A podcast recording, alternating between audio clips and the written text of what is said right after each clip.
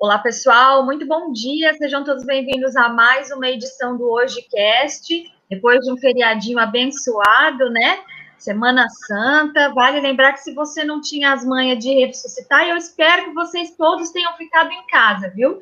É, lembrando que eu estou em home office, por isso que eu estou fazendo o HojeCast sem máscara, e por isso que a minha convidada, que eu vou apresentar para vocês agora, também está sem máscara, tá? Ela está lá isolada no lugar de trabalho dela, e eu estou isolada aqui no meu lugar de trabalho, tá bom? Eu vou conversar hoje com a Edneia Ravazi, que é especialista em análise do comportamento aplicado ao autismo pela UFSCar, mestranda em Ciências da Educação Especial, e ela é diretora da clínica AbbaSer, núcleo multidisciplinar em autismo. Por que que eu decidi convidar a Edneia para participar do programa hoje, essa semana especificamente? Porque a semana passada, no dia dois de abril, É, foi comemorado o Dia Mundial de Conscientização sobre o Autismo, e eu acho super importante, porque até uma, uma conversa que eu e a Edneia estávamos tendo antes de começar o programa, muitos pais ainda têm dificuldade em é, identificar o autismo, muitas pessoas que conseguem identificar não sabem onde buscar ajuda, não sabem como lidar com o autismo, existem graus, É, só que a gente não, não costuma mais classificar, então, ou seja, é um mundo muito vasto para a gente poder conhecer, e meia hora, infelizmente, o tempo, não, o tempo nosso é curto, mas nós vamos tentar é, sintetizar em termos gerais sobre o foco do trabalho da Edneia. Edneia, muito obrigada por ter aceito o nosso convite, seja muito bem-vinda ao HojeCast. Obrigada, eu que agradeço, Daniela, o convite, senti honrada, é importantíssimo, é um tema de, de... extrema importância para a sociedade. É, em dois mil e sete foi, foi definida essa data, né, do dia dois de abril, para conscientização mundial, ou seja, a Organização Mundial de Saúde determinou que precisamos falar mais, né, precisávamos falar mais sobre autismo. E que bom que isso está acontecendo, né, olha, a gente tem esse, esse possível encontro aqui hoje para falar um pouquinho mais sobre autismo, vamos tentar aí elucidar, né, trazer um pouco mais de informação, porque ainda é um tabu falar de autismo, né? Então, muito obrigada, eu que agradeço mesmo de coração essa oportunidade. Por que que você acha que existe tabu ainda, Edneia, para a gente falar do autismo? E da onde porque... vem esse tabu? É uma dificuldade, tanto, eu acho que de informação mesmo, primeiro, né, de identificar o que é típico e o que é atípico, ou seja, quando a criança está tendo um desenvolvimento dentro do esperado, existe ainda por meio até dos médicos, por ser uma, uma coisa que não é nova, mas para nós, é, enquanto, acho que Brasil, né, e até em outros países também, ainda existe muita falta de informação.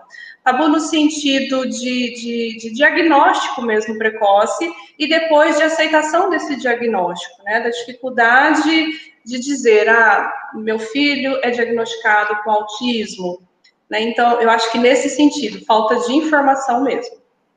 Ah, entendi.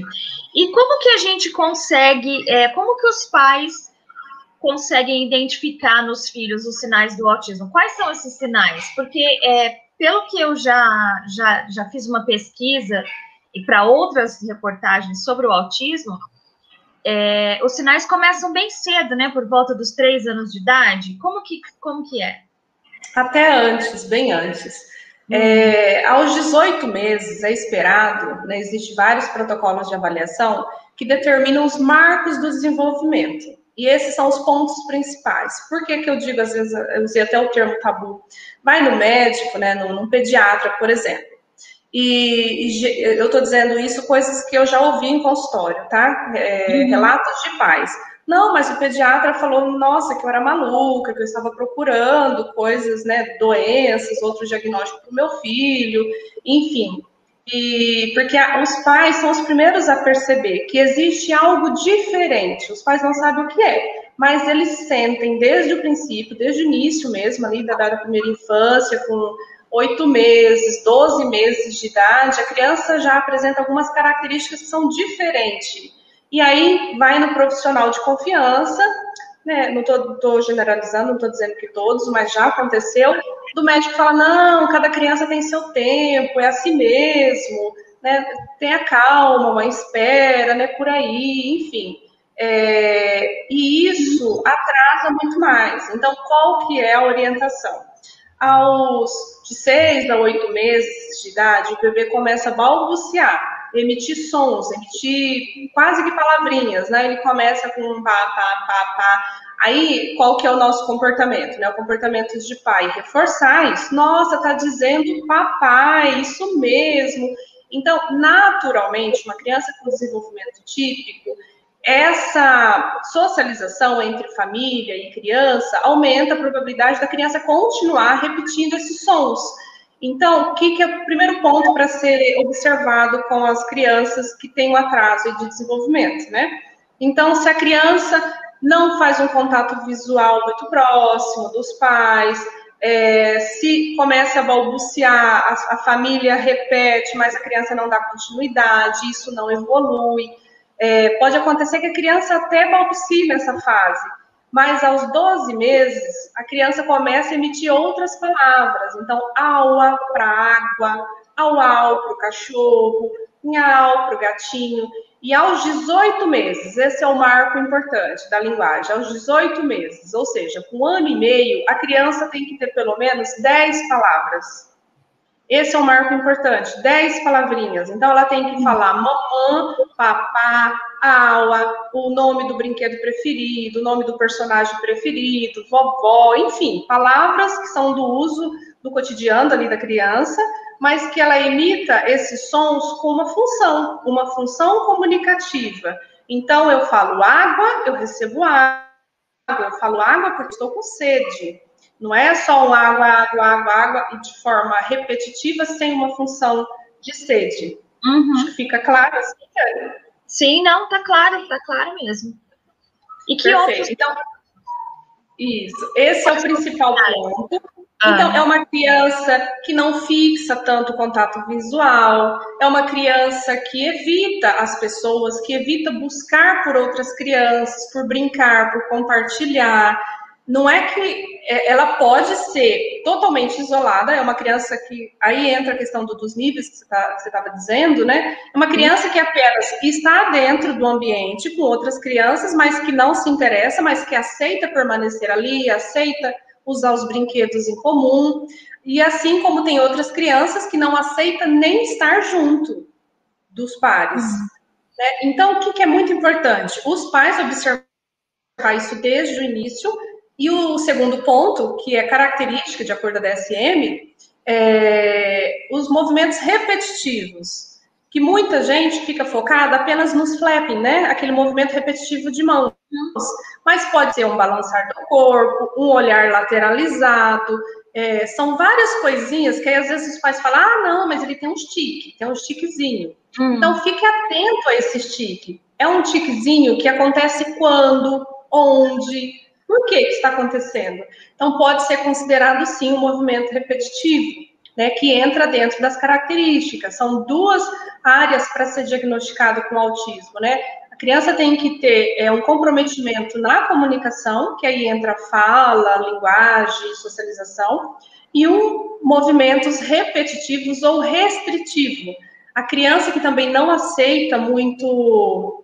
troca de rotina, mudança de rotina, troca de pessoas, ou entrar num lugar novo, tem muito medo, né, muita ansiedade ali com coisas novas acontecendo, entra dentro dessa segunda característica, que são padrões restritivos.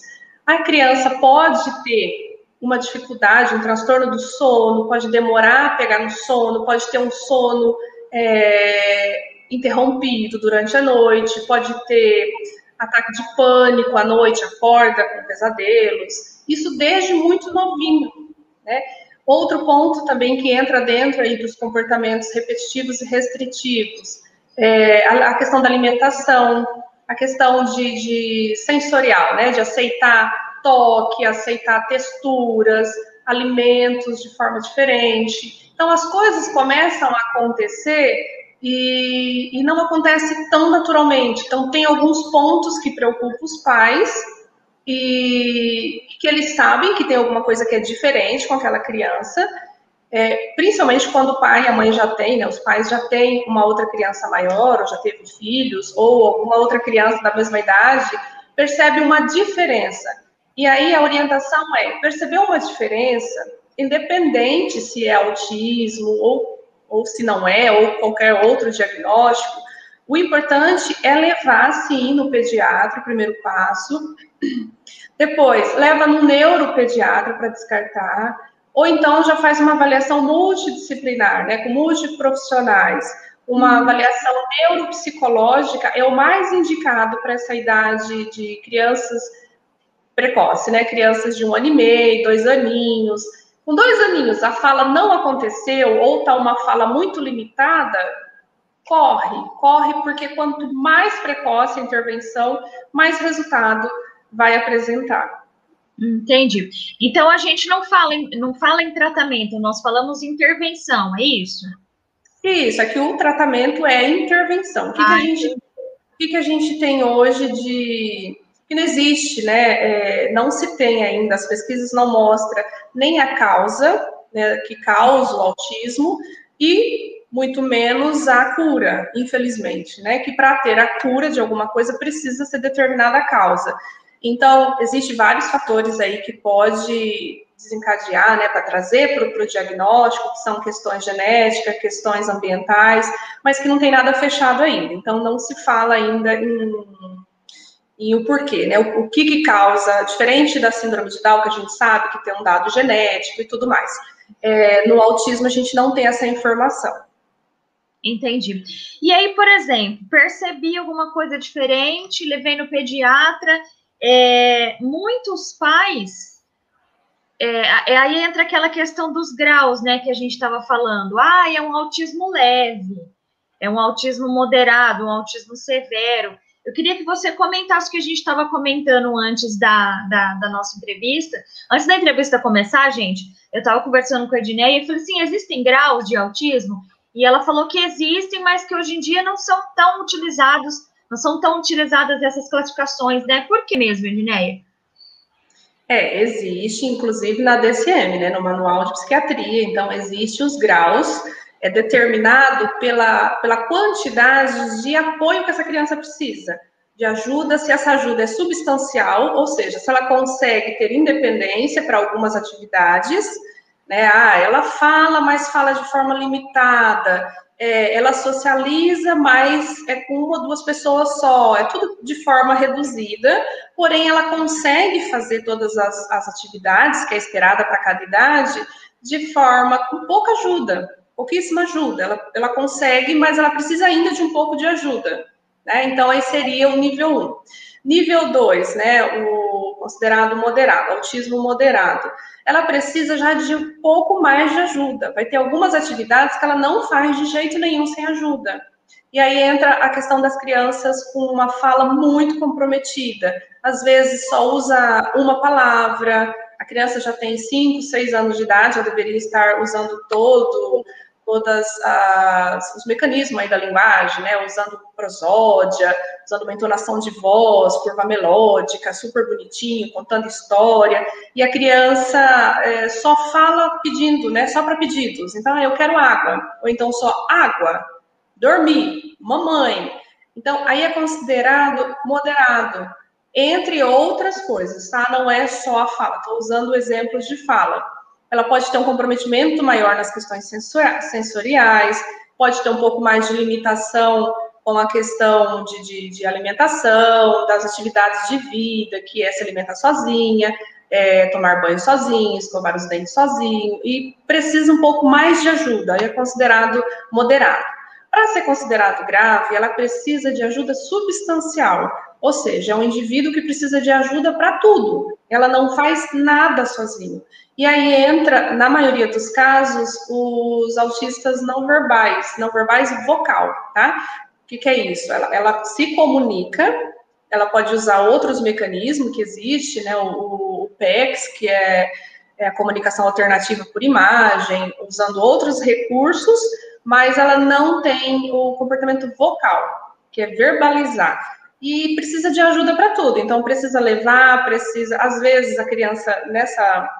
É, considerado, moderado, pode ser que ela não, a gente não consiga desfraldar essa criança, um, vai ser um adulto, um adolescente que ainda usa fralda, que precisa de apoio substancial. é essa classificação que a D S M faz. Então, é muito difícil, o que a gente estava falando antes, né, da, do ao vivo, é muito difícil a gente classificar a criança em uma habilidade, principalmente a criança que está em intervenção. Porque quando ela começa a intervenção, é, é passado, por exemplo, para o analista do comportamento, é, não é tão importante que a gente ter esse diagnóstico, a gente não se atém tanto ao diagnóstico, ah, é autismo e tal. Não, não é tão importante. O que é importante para o analista do comportamento é saber os marcos do desenvolvimento. Todos os comportamentos que ela deveria fazer e ela não está fazendo, então é considerado déficit. E todos os excessos comportamentais, ou seja, comportamentos que não deveriam estar ali, que são os movimentos repetitivos, alguns outros comportamentos é, de agressividade, de, de problemas mesmo de comportamento, não deveriam estar ali, e estão em excesso, estão acontecendo em uma frequência muito maior. Então, o, a, é feita a avaliação e ali determina o que precisa ser trabalhado com a criança. Entende? Entendi, entendi. Eu vou só pedir licença para você, para complementar o pessoal que está assistindo, temos algumas perguntas também, tá? Legal. Carlos Roberto, lá de Olímpia, olha só, boa tarde, boa tarde, Carlos. Olha onde a gente está, hein, Edneia, lá em Olímpia. É, legal, Carlos. A Ju Rampazzo, boa tarde, Ju, tudo bem? Que bom que você está aqui com a gente. A Ju é de Andradina, a Ju é minha conterrânea, daqui de Andradina mesmo. Ah, temos a Débora Bento, que está sempre aqui com a gente também. Boa tarde, tema muito bacana, parabéns pela entrevista. Gostaria que a convidada falasse qual a maior dificuldade da aceitação da família na aceitação da criança. Quais são os grandes tabus que precisam ser quebrados nessa família? Ótima pergunta. Como que é o nome? Débora Bento. Débora Bento. Muito boa pergunta. E é um assunto até difícil de ser falado, né, porque cada pessoa entende o diagnóstico de uma forma e a gente sabe que é um luto, porque quando é, eu sou mãe, eu posso falar nesse sentido, e quando a gente engravida, a gente cria uma expectativa para essa criança. A gente pensa lá quando ela tiver dezoito anos, dezessete anos, indo para a faculdade. Então... E a gente faz toda uma trajetória para a nossa criança. Isso para todas as crianças, né? Então, quando se depara com aquele pacotinho de amor que nasce todo perfeitinho, né? Porque o autismo não tem característica física nenhuma, mas geralmente são todas as crianças lindas, maravilhosas. O autismo não tem relação com...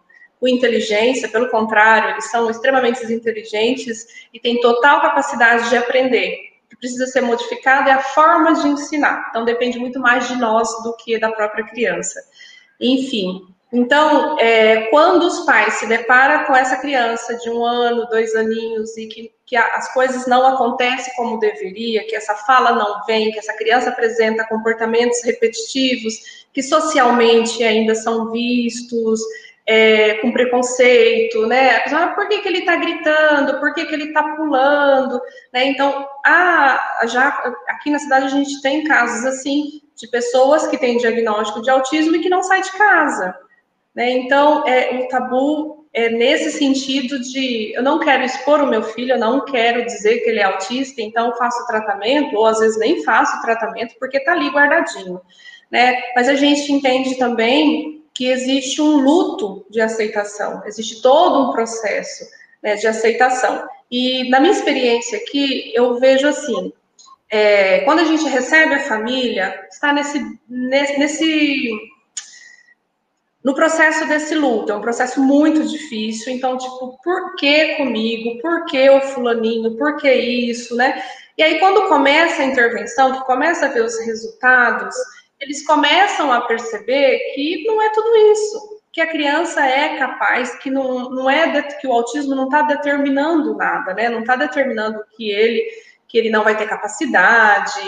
Eu acho que mais nesse sentido. Então, é, o que eu sempre falo é que os pais, é, cuidar de quem cuida, os pais precisam de muito mais cuidado, porque a intervenção hoje no Brasil é assim, a gente foca muito na criança. Todas as intervenções, a criança precisa de intervenção ABA duas horas por dia, precisa de, de fono, duas sessões por semana, mais duas ou três sessões de T O, precisa de psicopedagoga, precisa de psicomotricista, e a família não há nada com essa família. Não recebe a orientação necessária, né? A orientação, quando a criança tem o privilégio de ter interve- essas intervenções que eu estou dizendo, estou dizendo privilégio porque ela não é oferecida pelo SUS da forma que precisa, porque para ser considerado ABA tem que ser dez horas semanais, e a gente sabe que, que o sistema público oferece, tem os profissionais que é tão qualificado quanto, porém a frequência é muito pequena e os resultados são muito menores. Então, quando a gente tem uma intensidade muito maior, a criança vai evoluir muito mais rápido, né? Então, é, a, a minha, a, o, meu, o ponto que eu quero chegar é que precisa pensar nos pais também, precisa pensar nesses cuidadores, que eles precisam de apoio psicológico mesmo, né? Então, sempre quando eu recebo uma família, faz acolhida, faz... inicia o tratamento, vai fazer anamnese, eu faço acompanhamento na residência, observo o comportamento da criança em, em relação aos pais e vice-versa, e ali já entra, já inicia o treino parental. Eles precisam de muita orientação, além do acolhimento, né? Então, é, o tratamento tem que ser para a criança e as orientações têm que englobar os pais. Os pais são parte importantíssima. E vai fazer, gerar essa aceitação a partir do momento que ele começa a entender o diagnóstico, né? Porque quando você recebe a, a, o diagnóstico, a palavra autismo, já dá aquela sensação de, de incapacidade. Acredito que seja isso. Estou falando como profissional e eu sei que um pai e uma mãe poderiam falar muito melhor nesse sentido. Entendi. É, a Eliane Dias está perguntando onde você atende, se você atende plano de saúde.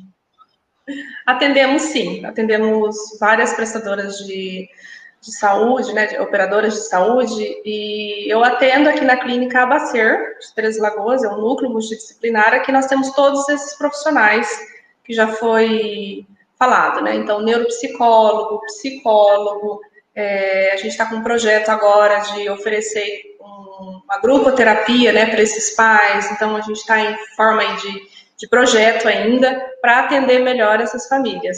E eu acho que depois pode ser passado o telefone, qualquer coisa, Dani? Depois você passa o telefone, no finalzinho você passa o telefone. Viu, Eliane? Ela vai passar o, o telefone dela antes da gente terminar a entrevista, aí ela pode, você pode entrar em contato com ela se você precisar, tá? É, a Cristiane fez um comentário, Cristiane Gazotto, oi, Cris, tudo bem? Diagnóstico de autismo é muito complexo. O transtorno do espectro, espectro, espectro, opa, autista, é, espectro, né? Isso. Isso, tem um engasgado aqui, gente, ao vivo assim mesmo. É, não é necessariamente autista, pode ser outra síndrome, outros fatos, como algum déficit, déficit ao que já li. É verdade isso? Olha, o transtorno do espectro autista. Antes... antes da D S M cinco, era considerado apenas Asperger, para crianças com autismo, que hoje é considerado autismo leve. Uhum. É, era aquela criança super funcional, mas que era diferente, tinha poucas habilidades sociais, que falava mais de forma limitada, então hoje o autismo leve, né?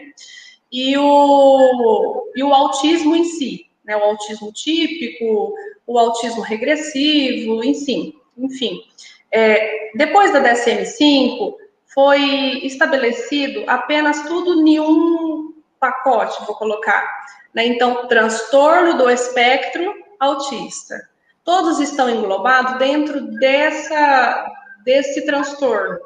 Então, hoje a gente fala ah, autista, não, é uma criança T E A, T E A, né? Que é transtorno do espectro autismo.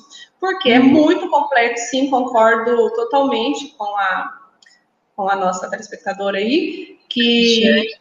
Isso, Cristiane, desculpa, é, realmente é muito complexo, e por isso que o, o símbolo, né, do quebra-cabeça, porque realmente é um diagnóstico complexo, e complexo também a intervenção, tá? Então, hoje, a partir do, do, da D S M cinco, englobou todos nesse transtorno do espectro autismo, esse é o título, esse é o nome do que a gente daria, tá?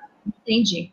Ó, o Vitor fez um comentário super interessante e eu queria tocar nesse assunto com você, Edneia. Ó, sou autista e fui diagnosticado recentemente, aos dezoito anos. Fico pensando no meu prognóstico se tivesse sido diagnosticado antes. É, uma vez, até para o Vitor, se o Vitor ainda estiver acompanhando, é, eu fiz uma entrevista com uma outra profissional especializada em autismo também, agora, infelizmente, eu não vou recordar o nome dela, e ela falou que tem muitos casos de adultos que não se encaixam, que a queixa é, chegam até, chegam até a terapia, né, porque não se encaixa em lugar nenhum, não socializa bem na, com a família, não socializa, não... Tá sempre pulando de emprego para em, em, em emprego, é, que mais? Não, não, se, não, não se sente parte, né, pertencente do, do, do todo. E aí, quando há uma investigação mais profunda, percebe-se que essa pessoa é, na verdade, autista. Isso acontece com certa frequência ou não? Muita frequência, e de uns dois anos para cá, muito mais. Está muito mais evidente. E já recebi várias pessoas na mesma situação, até é, indicado por psiquiatra para fechar diagnóstico, para aplicar testes, né, e, e fazer avaliação comportamental para ver se essa, se essa pessoa, se esse indivíduo se enquadra dentro do espectro, né. Então, é comum, sim, muito comum. É, é tudo o que você disse, a pessoa não se encaixa em lugar nenhum. É, é, eu recebi uma pessoa, adulto, de cinquenta e quatro anos, que já passou em vários concursos, que teve, já casou, já divorciou, teve toda uma vida, e aí sempre com esses mesmos problemas. Nossa, não me encaixo, eu não consigo seguir as regras, eu perco o horário, é, eu não consigo entender as piadas. E quando ele recebeu o diagnóstico, ele me procurou para fazer a intervenção. Aí ele falou assim, Edneia, eu estou muito feliz que agora eu sei o porquê, eu não sou só uma pessoa esquisita, eu não sou só uma pessoa esquisita que não me encaixa, agora eu sei por que que eu sou assim. Né? Eu até me, me arrepio, até de emocionar, porque quantas pessoas existe nesse país afora aí que não foram diagnosticadas? E, e por que que eu falo tanto em diagnóstico precoce, respondendo a pergunta do Vitor, né? Isso. É, é crucial o diagnóstico precoce. Quanto mais precoce, mais resultados. É, se a pessoa está dentro do espectro, com a intervenção, não é que ela vá deixar de ser, ela não vai sair do, do, do espectro autista, só que ela vai chegar tão próximo dos pares que vai ficar praticamente perceptível, imperceptível.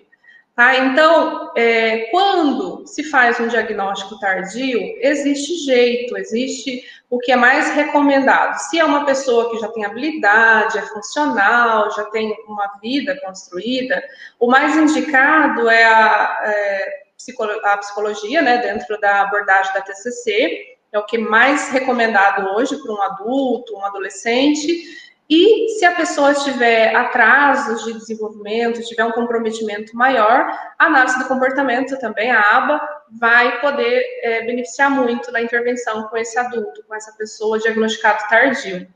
E, e aí é um outro ponto também, Dani, a questão do diagnóstico tardio. É muito difícil. Agora que começou a aparecer uns protocolos para diagnosticar adultos, né? Alguns são até de autodiagnóstico, mas de autorrastreio. Então, quando a gente vai fazer, por exemplo, a D S M, que é o nosso manual, que a gente consegue, né, a psiquiatria, tanto quanto a psicologia, vai conseguir fazer um diagnóstico usando os parâmetros da D S M. E lá consta dados da primeira e da segunda infância. A gente não tem um parâmetro. Então, não é a criança que teve o desenvolvimento típico, tudo dentro do esperado, até os quinze, dezesseis anos, e aí começou a apresentar alguns... alguns sinais que as pessoas podem achar que é autismo. Essa pessoa não se encaixaria no, no transtorno do espectro, tá? Ela precisa ter esses sintomas, né, essas características, desde a primeira infância.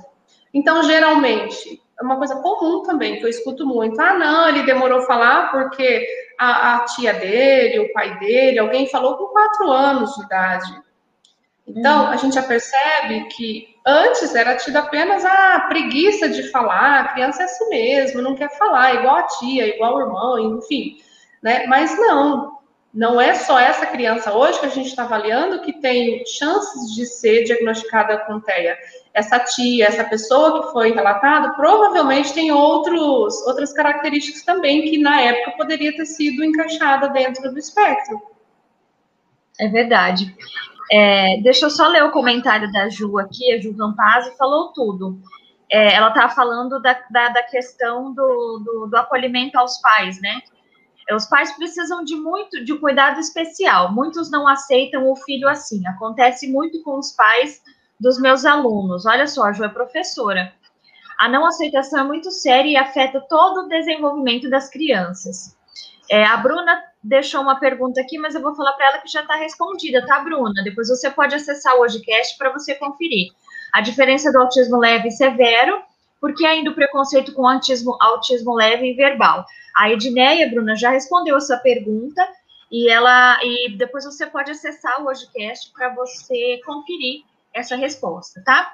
Infelizmente, o nosso tempo está terminando. Falei que é um assunto tão interessante para a gente, dá para a gente conversar a tarde inteira, né? Verdade. Sobre isso. Eu gostaria, então, Edneia, de agradecer muito a sua presença. Muito obrigada por você ter aceito o nosso convite. E, por favor, deixe seu telefone de contato para quem quiser, é, quem estiver precisando de ajuda.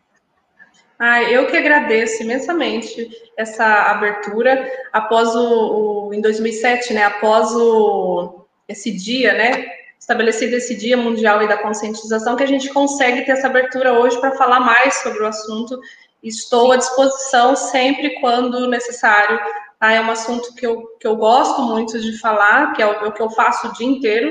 A gente atende aqui, a maioria das crianças são diagnosticadas, crianças, adolescentes, adultos, né, são todos diagnosticados com T E A. Bom, eu sou a diretora da clínica AbbaSer, que fica na Eloy Chaves, né, Avenida Eloy Chaves, onze setenta. O nosso telefone aqui é o nove nove nove cinco um, três cinco quatro zero. Certo? Tá certo. Então, gente, entre com quem precisar, pode entrar em contato com a Edneia que ela vai receber vocês, tá bom? Muito obrigada, Sim, viu, Edneia? Eu que agradeço. E tem as redes sociais também, nos siga lá que tem bastante informação. Ah, tá certo. Pessoal, obrigada. Então por hoje é só. Eu vou aguardar ansiosamente uma outra oportunidade para a Edneia estar com a gente. Espero vocês amanhã. Tchau, tchau. Tchau.